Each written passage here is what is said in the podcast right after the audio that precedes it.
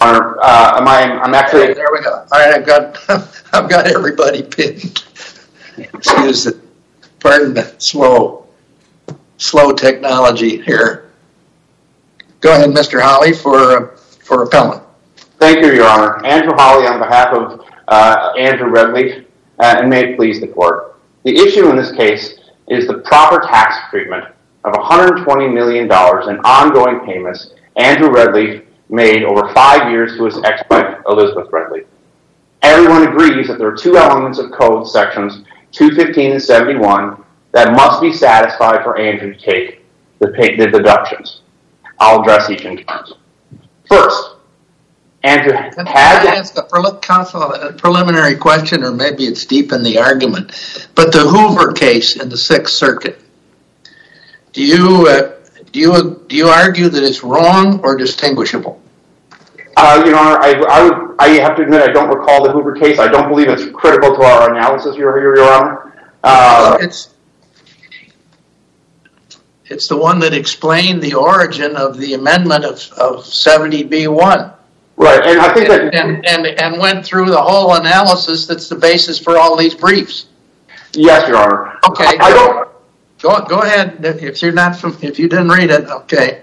No, Your Honor, what I would say is I believe that Hoover's... I don't believe Hoover's incorrect insofar as it talks about the fact that the purpose of the amendment was to attempt... It talks about specifically the role of state law vis-a-vis a determining object the objective intent of the parties in the divorce agreement at issue. And Your Honor, what I would... It basically says um, that only... You know, you, you, you have to find first the agreement's ambiguous. This is as I read it. And then you have to find that state law is unambiguous. Unambiguously answers the ambiguity in the agreement. Now, I don't think that's consistent with your argument. You're... There there there are abutting, if you will, Minnesota statutes here. Um, and I don't think their interrelationship is unambiguous. So that, it seems to me, is problem for you under the Hoover analysis. So what I would say, Your Honor, is I think that the the agreement... The question isn't whether... The question we have to ask here is whether or not the obligation to make ongoing payments to Elizabeth would end if Elizabeth had died. And on that point, the agreement says nothing. So I think that Hoover is correct insofar as if the agreement is unambiguous, that that Andrew's obligation to make the payments to Elizabeth uh, did not end, then that would end the analysis. But that's not where we are.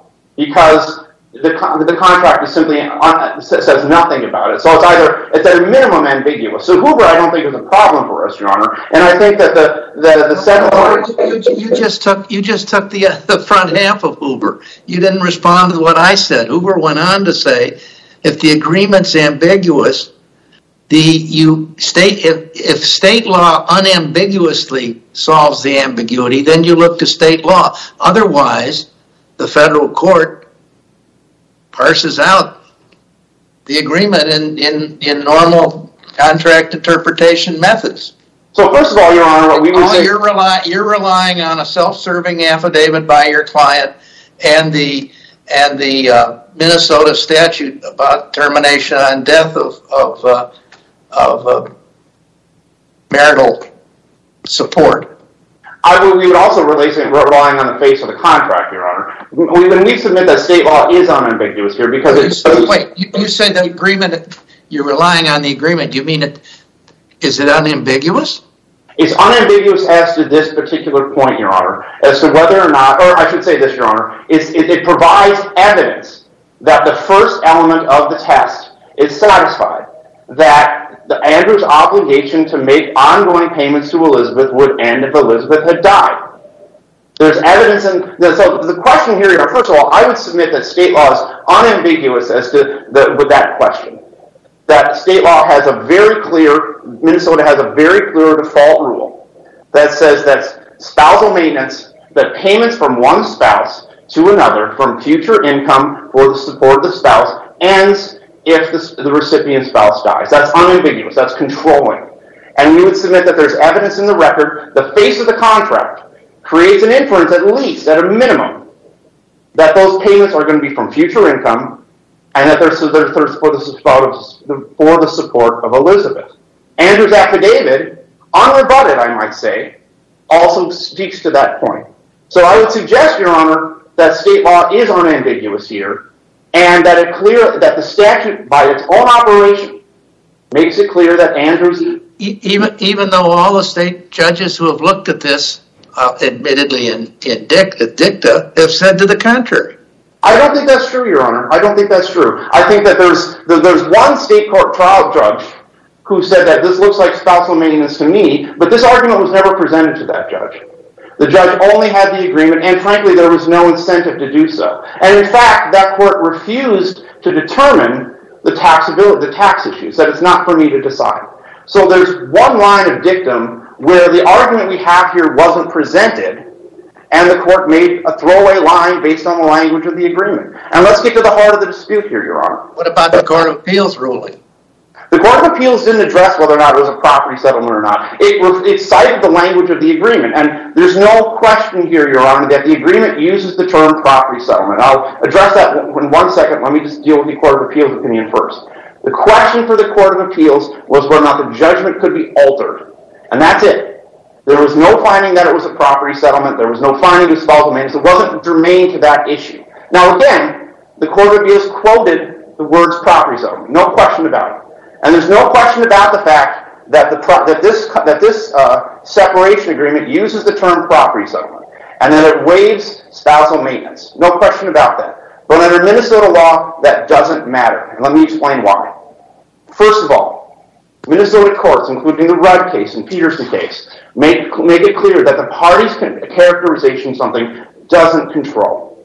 And I'll just point the court to the analysis in the Stoffel case. In that case, just like here, we had a payment where the parties characterized the payment as a property settlement. The parties waived spousal maintenance. And the question before the court was, is this spousal maintenance, or is it a property settlement? And the court didn't just say, hey, they called it a property settlement, so we're done here. Instead, what it said is, we're going to look to whether or not the elements of the statute are satisfied, among other evidence. And because and that's exactly the analysis that should be done here. The party's characterization can't control, and it doesn't under Minnesota law. And Elizabeth doesn't cite a single case where the party's words control. And they can't. Not in Minnesota, not elsewhere. This is also this this loops back to my my initial problem here, because uh, now you're saying that a lot of a lot of interpretation of Minnesota law is required. And it seems to me that Congress, at least as Hoover uh, interpreted the statute, said, we don't we don't want to go there. We want to stick with the agreement. Well, The way courts would construe this agreement.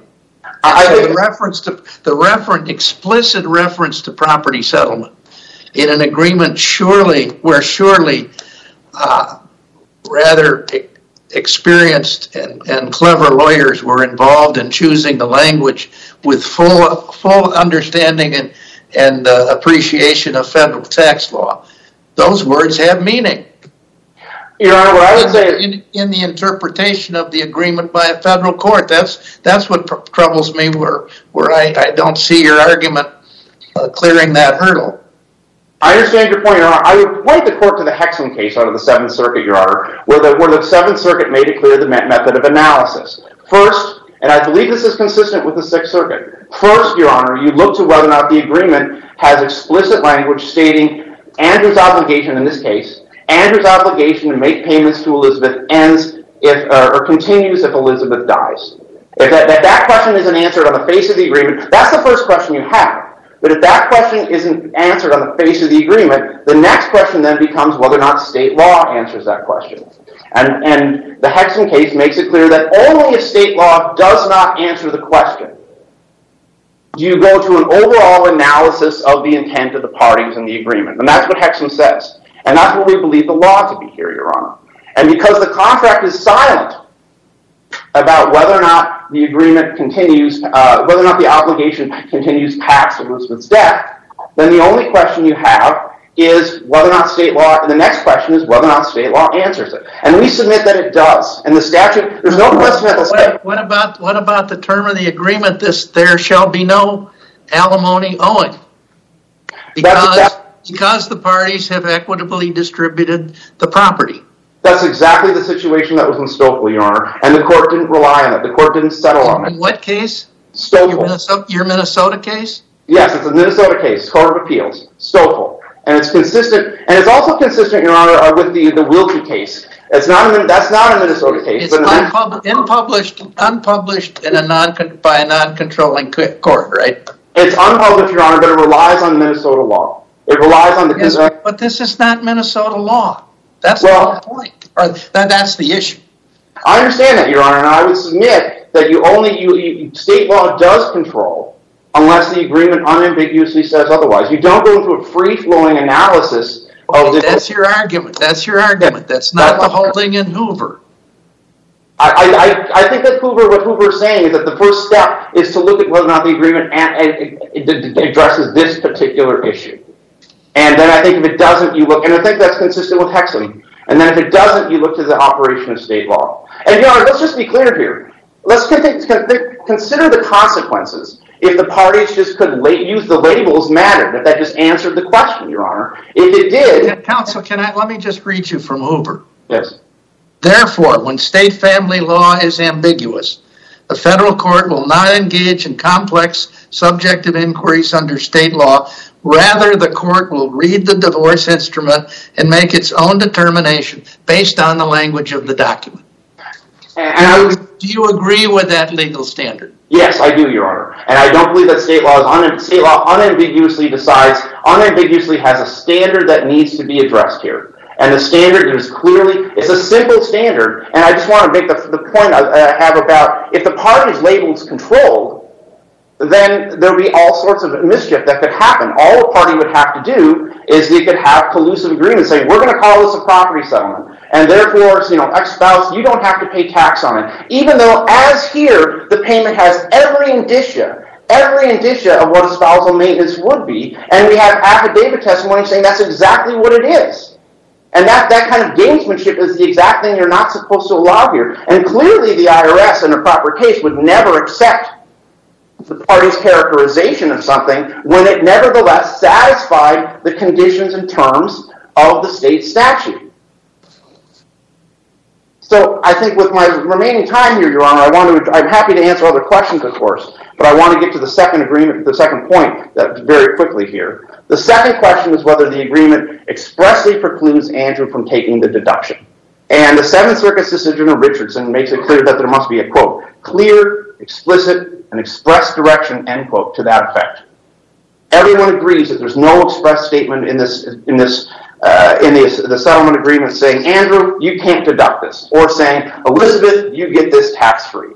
Instead, the court relied on the fact that they called it a property settlement. Again, we're not running away from that. But courts routinely recognize that just calling something a property settlement isn't clear, isn't explicit, isn't direct. That's Baker and Neelan. said you have to actually say something about the tax treatment, Your Honor. And Henry Goldman, for example, the case that everyone relies on, they rely on, directly supports us. There, the question was whether or not the payment, the statement said that, the agreement said that the payment shall be accounted for in a manner so that no gain or loss should be recognized. And that's an express statement on what this what the payment actually was characterized for tax purposes.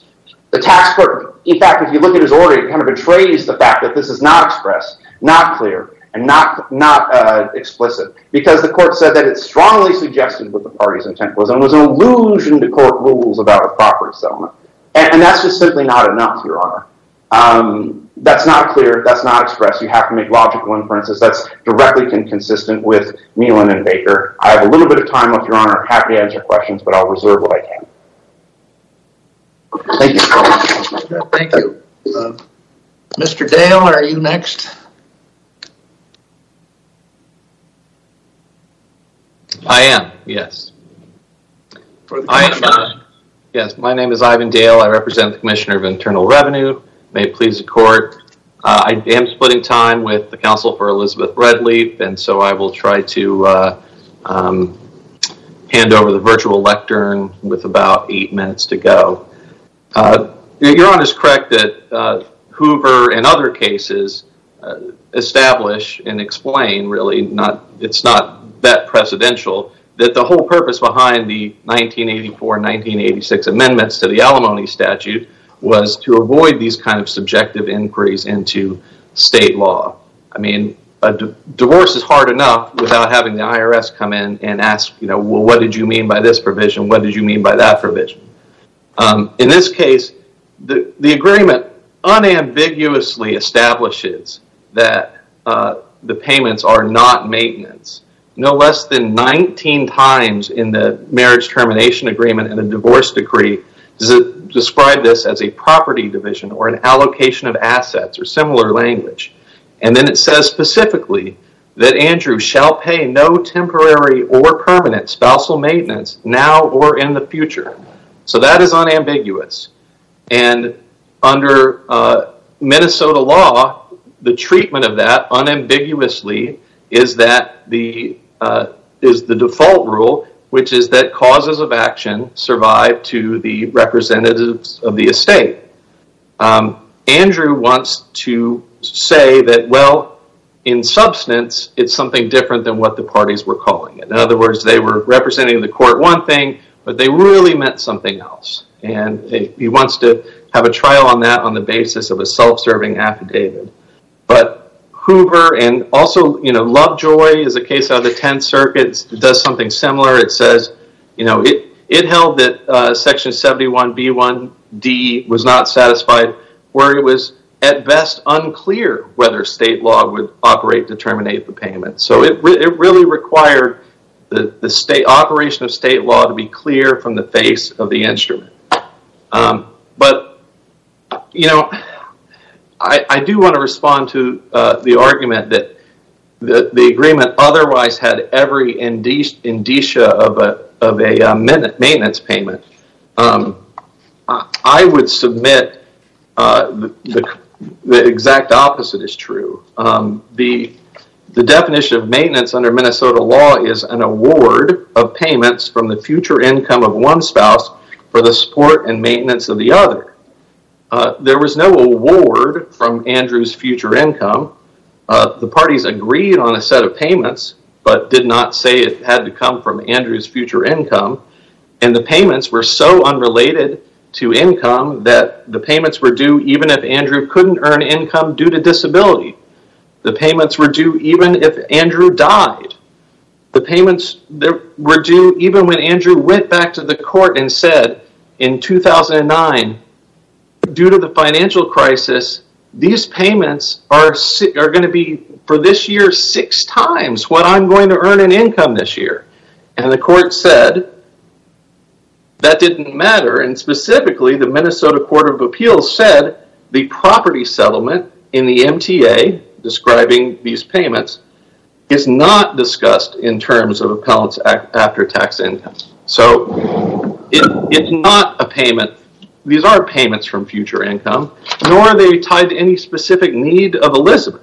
And putting aside the fact that the payments totaled $140 million over five years, they varied from $750,000 up to a single lump sum payment of $30 million due on March 15, 2013. You know, It wasn't like Elizabeth's needs skyrocketed in March 2013 to require a $30 million lump sum payment. You know, they were so unrelated to need that if there was a change of control in Andrew's hedge fund, that the entire amount would be become immediately due. And if that weren't clear enough, the parties stipulated that Elizabeth is capable of self-support and, quote, has the ability to provide adequate self-support after considering the standard of living established during the marriage in all relevant circumstances. So the parties agreed that she was capable of supporting herself. And so it's clear that the payments were not for her support.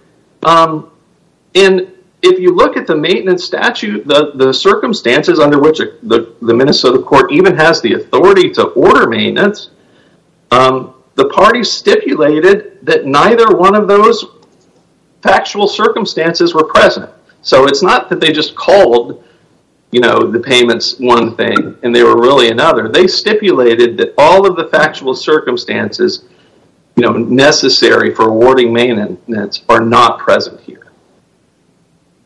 Um, I do want to just briefly turn to the other element, uh, the other reason why uh, the tax court held that Andrew failed uh, to satisfy all four requirements, um, all four criteria of an alimony deduction, and that's the non-designation test.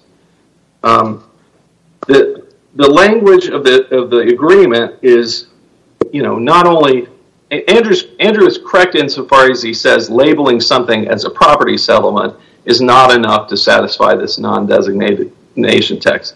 There has to be some reference to the tax consequences of it. But in this agreement, in addition to calling it a property settlement 19 times, then the agreement says each party has been advised that there may be tax consequences to this agreement and each party agrees not to take a position in any filing, report, or audit with a state or federal taxing authority that is inconsistent with this idea of an equitable division of jointly owned property. Well, taking an alimony deduction is inconsistent with treating this as an equitable division of jointly owned property. And the provision even makes reference specifically to the basis rules in section 1041 of the code, which is the code section under which, quote, known gain or loss shall be recognized on a transfer of property incident to divorce.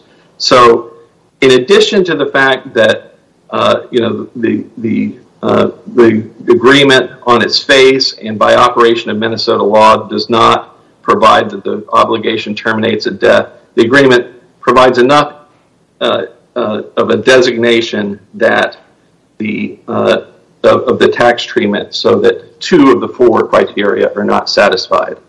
Um, and if the court doesn't have any other questions, I'll reserve the rest of the time for um, Mr. Kenworthy. On the designation, counsel, the citation of the Seventh Circuit, did the Seventh Circuit talk about it as expressed, as argued? And if so, was the Seventh Circuit wrong? Uh, this is the Hexham test? I guess. Yeah, the Hexham test. Um, unpublished opinion in 2018. Yeah, my recollection, I don't have it in front of me, is that Hexham test essentially said that um, labeling something a property settlement was not enough. Um, I don't know that it went much further than that. But again, I'm relying on my recollection. All right, that's fine. Thank you, Your Honor. Good morning, and may it please the court. I'm Kevin Kenworthy, representing Elizabeth Redleaf here. If I could, I think I'll start off by continuing to address the designation argument just a bit more. As it has been observed, in order to establish that the payments here are deductible as alimony and taxable to Mrs. Redleaf, all four elements of Section 71 have to be met. One of those elements is that the parties have not designated the payments as something as non-deductible and not includable in income. The case law, including the Estate of Goldman, established that you do not have to parrot the statutory language. You don't have to reference Section 71 or Section 215. It's sufficient if a common sense reading of the uh, divorce instrument is sufficient to acknowledge an understanding uh, of the tax treatment here. And as Mr. Dale has pointed out, the um, MTA here contains language that makes it abundantly clear that the parties agreed that the tax treatment would be that of a non-taxable division of maritable property. So that so that that language is sufficient to meet the the designation test, and therefore the payments can't be um, alimony deductible under Section 215, no matter how the court resolves the other issues in the case. But turning back to the survival issue, um, the court is right that in 1984, Congress sought to simplify and streamline the analysis so that the law could be more administrable for the uh, Internal Revenue Service and for the courts considering these cases, and to identify four objective criteria for determining whether payments are deductible as alimony. One that's another other issue that's in dispute is whether the payments would have survived Elizabeth's death. And as the Hoover case establishes, even there, the courts are trying to hew closely to the divorce instrument rather than uh, falling into the trap of undertaking an extensive analysis of state law and considering uh, the intent of the parties, which was so vexing to the... Counsel, let me ask you this. This was decided by the tax court on cross motions for summary judgment. Is that right? Um, effectively, Your Honor. Originally, it was decided on the basis of... Did either party submit by affidavit, deposition, or otherwise uh, any uh, uh, testimony or referrals by the lawyers who negotiated the agreement? No, Your Honor.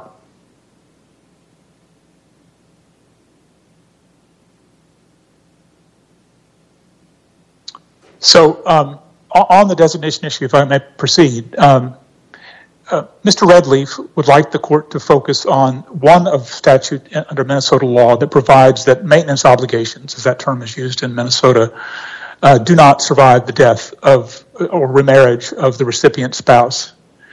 And in that context, he wants the court to focus on the statutory definition of maintenance.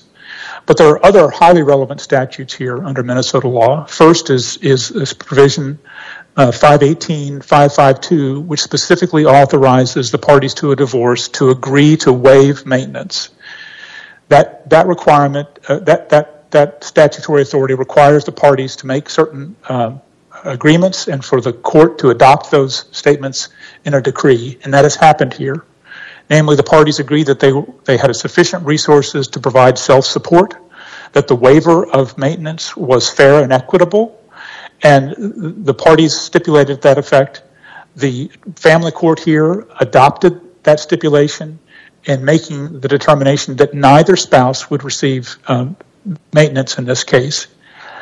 In the face of that um, uh, conclusion, uh, I don't see how uh, Andrew could proceed on uh, uh, to an issue a disputed issue of fact, even if the court were to credit his uncorroborated testimony that he intended the payments to be made from his future income. Full stop. That would be sufficient. There's nothing more for the court to decide. But beyond that, the tax court correctly found that in substance and in name, the payments provided under the marital determination agreement here were consistent with that of a property settlement. You know, court courts don't make findings in summary judgment rulings. Fair enough.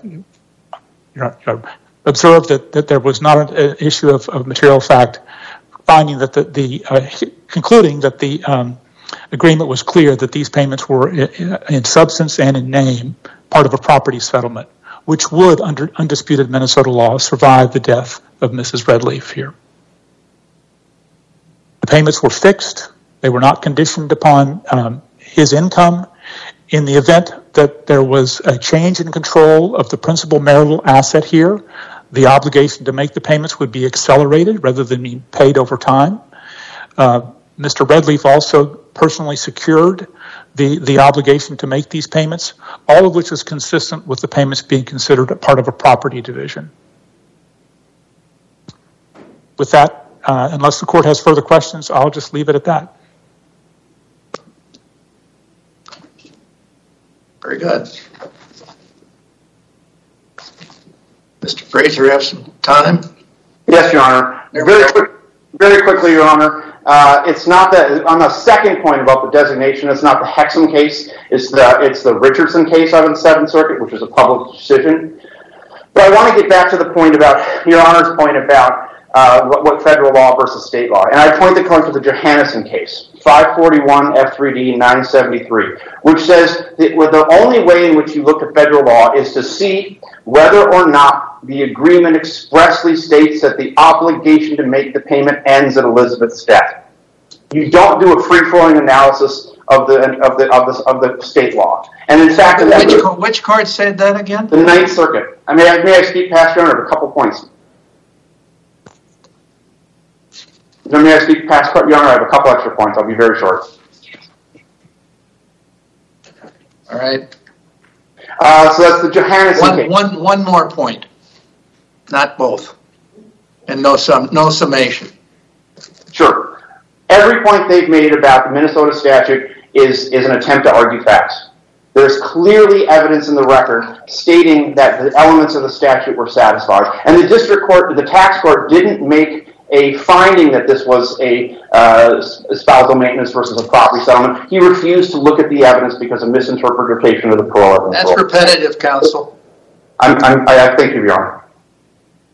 Unless Your Honor has any questions, I thank you for your time. No, I, I think the case has been thoroughly briefed and well argued, and uh, we'll, t- we'll take it under advisement.